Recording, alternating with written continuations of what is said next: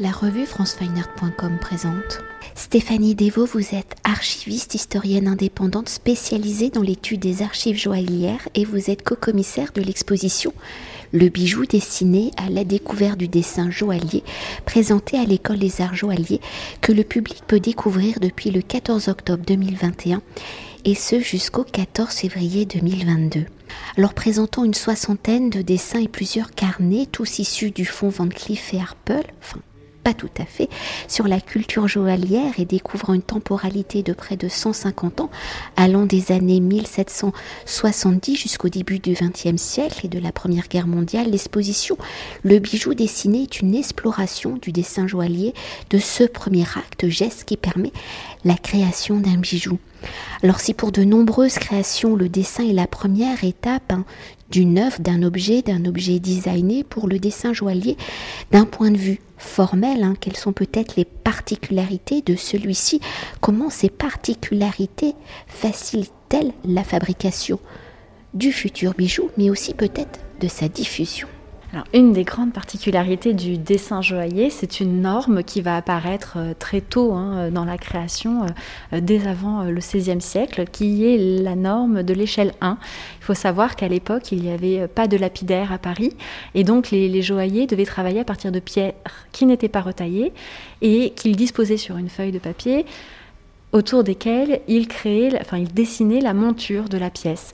Et donc de là apparaît cette norme qui va être reprise encore aujourd'hui hein, au sein des ateliers, d'autant plus que c'est important pour le dessin joaillier puisqu'il va passer entre les mains des différents artisans qui contribuent à la fabrication de la pièce.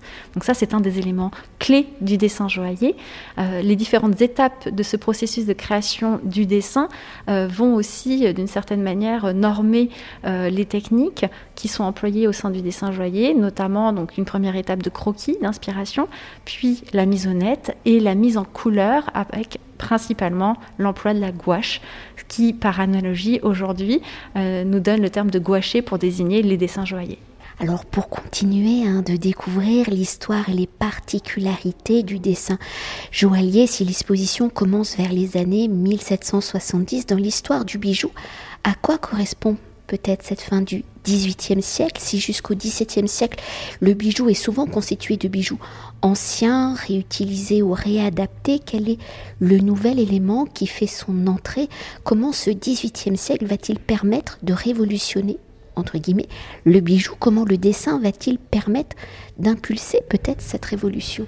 Alors, le dessin joaillier va connaître, euh, avec la fin du XVIIIe siècle et le XIXe siècle, euh, une certaine révolution, hein, euh, à une période aussi charnière d'un point de vue politique en France, parce qu'il va bénéficier des progrès de l'industrie. On, on, sait que c'est le siècle des révolutions industrielles, et donc l'apparition de nouveaux supports, de nouvelles techniques qui vont très certainement aussi stimuler la créativité hein, des dessinateurs en joaillerie, la proposition de nouvelles pièces qui euh, ne sont plus simplement des adaptations de pièces anciennes, de réemploi de, pierres comme on pouvait le voir euh, sur les siècles précédents.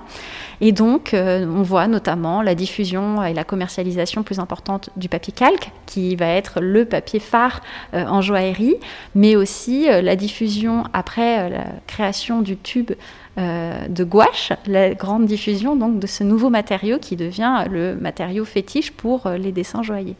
Et alors là, peut-être que je fais un grand écart, mais dans cette histoire, est-ce que aussi euh, l'histoire plus globale, hein, avec la colonisation de certains pays, donc la facilité de se procurer des pierres précieuses, facilite-t-il peut-être aussi cette révolution Et donc l'impact du dessin pour pouvoir façonner ces nouvelles pierres? Bien sûr, bah, comme on disait tout à l'heure, euh, les lapidaires déjà euh, arrivent au début du XVIIe siècle, arrivent à Paris, ce qui va quand même transformer euh, le monde de la joaillerie, puisqu'on peut désormais retailler les pierres, donc bien sûr adapter un peu plus les montures et, créer de nouvelles pièces. au XIXe siècle, comme vous le disiez, que ce soit la colonisation ou aussi les découvertes archéologiques, les sources d'inspiration vont être multiples, et de nouvelles pierres vont voyager, vont circuler sur le marché. Donc bien sûr, tout cela va avoir une influence sur la création joaillère. Alors pour poursuivre ainsi, peut-être le diamant est devenu l'une des pierres précieuses les plus répandues dans la création joaillière pour mettre en forme les futures parures, mais également le mélange des couleurs, des textures, des matières. Vous l'avez déjà un peu évoqué, mais pour aller plus en profondeur, comment les dessinateurs formalisent-ils les aspects du futur bijou? Y a-t-il des techniques particulières? Quels sont les papiers, les outils utilisés par les créateurs Parce que on peut parler aussi du volume impulsé et c'est un peu comme des mini-sculptures. Exactement. Euh, il s'agit en fait de différentes techniques qui sont associées et de différents supports qui vont nous permettre de représenter la volumétrie de la future pièce, puisque nous travaillons euh, sur de la deux dimensions et que l'idée est bien sûr de pouvoir transmettre à l'atelier euh, l'idée d'une pièce qui fera, qui sera en volume, qui sera en trois dimensions. Et pour cela, le dessinateur en joaillerie va employer différents supports, notamment, comme je le disais, le calque. Le calque, par sa transparence, va permettre de faire passer la lumière et donc d'avoir un meilleur rendu de ce qui sera plus tard les pierres par le jeu de, de, couleurs qui euh, est ajoutée sur le papier. Pour cela, euh, on emploie aussi la gouache qui, elle, va être plus épaisse que par exemple l'aquarelle, qui va permettre de faire ce qu'on appelle les empattements. Euh, ça va créer du relief sur le papier, mieux accrocher la lumière, faire un jeu d'ombre et de lumière qui va aussi donner une forme de volumétrie à la pièce représentée. Et quand même, pour évoquer les créateurs hein, de ces dessins de ces futurs bijoux dans ces grandes maisons comme la maison Van Cleef et Arpels Quels sont les auteurs de ces dessins? Quel est leur statut, leur formation sur la temporalité de l'exposition? Donc sur près de 170 ans, comment peut-être les techniques et les statuts de leurs créateurs évoluent-ils? Le sujet de, l'auteur ou des auteurs du dessin joaillier euh, est vraiment central quand on étudie euh, euh, ces documents, puisque souvent ces dessins sont anonymes. Ils sont très peu, très rarement signés et datés. Donc quand on est chercheur autour du dessin joaillier, on mène une véritable enquête, ce qui nous permet de découvrir différents profils de dessinateurs. Nous avons la figure assez rare de l'artiste qui va collaborer avec des joailliers. C'est le cas dans l'exposition pour Fernand Paillet, qui va collaborer avec les grandes maisons de la place, comme Boucheron, Verger à l'époque, et qui, euh, lui, va proposer de véritables œuvres d'art mises aux dimensions d'une pièce de joaillerie. Euh, donc ici, ce sont des miniatures sur ivoire qui sont insérées dans euh, des cadrans ou des bracelets de montre. Mais euh, la plupart du temps, euh, le sujet de l'auteur va aussi questionner euh, le sujet de sa formation. Et c'est là qu'on voit apparaître au cours du 19e siècle un peu une nouvelle figure dans le milieu de la joaillerie, qu'on nous, nous sommes permis avec Michael de Crossa d'appeler le dessinateur joaillier, qu'on pourrait tout autant appeler le joaillier dessinateur ce sont euh, en général des joailliers qui ont reçu une double formation. C'est-à-dire qu'au XIXe siècle, euh, déjà au milieu du XVIIIe siècle, mais avec plus d'ampleur au XIXe siècle, on voit une professionnalisation de ce métier, avec l'apparition des écoles dédiées au dessin, ce qui permettait aux joailliers de suivre des cours, euh, le soir, généralement, hein, ils avaient euh, du temps dédié à cet apprentissage pour parfaire leur formation et associer des compétences techniques à des compétences esthétiques.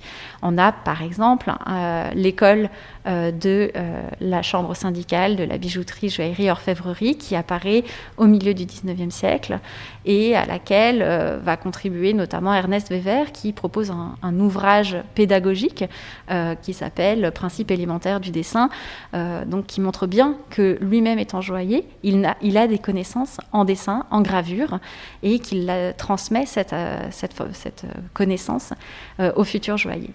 Et pour poursuivre hein, sur les dessinateurs, ces créateurs, qui sont-ils justement ces dessinateurs joailliers présentés dans l'exposition Regard des maisons joaillières? Pour qu'ils dessinent, ont-ils des particularités, des signatures? Y a-t-il des motifs qu'ils privilégient? Le dessinateur est-il à l'origine des modes et des tendances ou est-il juste un interprète? Enfin, c'est beaucoup plus complexe.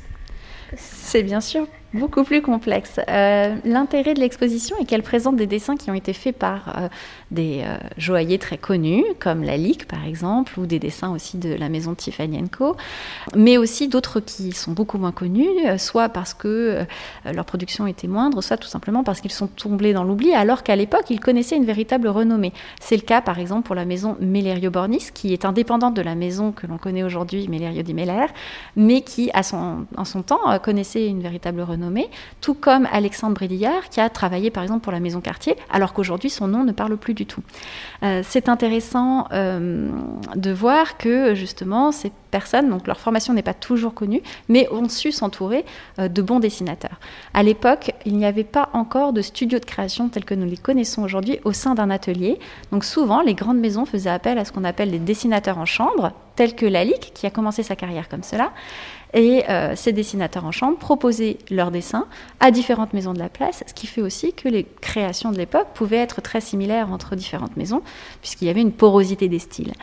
De là à dire qu'un dessinateur est à l'origine d'une mode, c'est difficile à dire, certainement, dans certains cas. Bien sûr, il s'inspirait aussi de la mode de l'époque, mais en tout cas, les dessins sont aujourd'hui des témoins euh, de ces styles, de ces époques, euh, avec des pièces de joaillerie qui ont disparu, qui n'ont parfois pas été créées, mais qui dans tous les cas représentent bien la mode de l'époque. Et là, on est vraiment à la croisée de l'histoire du bijou et de l'histoire de la mode, avec des pièces que l'on ne retrouve plus aujourd'hui, comme des devants de corsage ou des ornements de tête, euh, qui étaient très prisés au milieu du 19e siècle et qu'aujourd'hui, bien sûr, on ne porte plus du tout.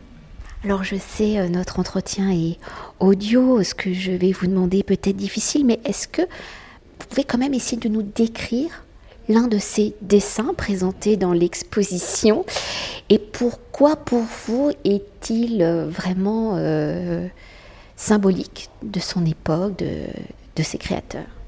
Alors, euh, c'est effectivement un exercice qui n'est pas évident. Euh, si je devais en choisir un, je vais commencer par la fin, mais prendre donc euh, le fameux pan. C'est une broche pan qui est représentée donc en fin d'exposition, qui a été dessinée par Léon Atto.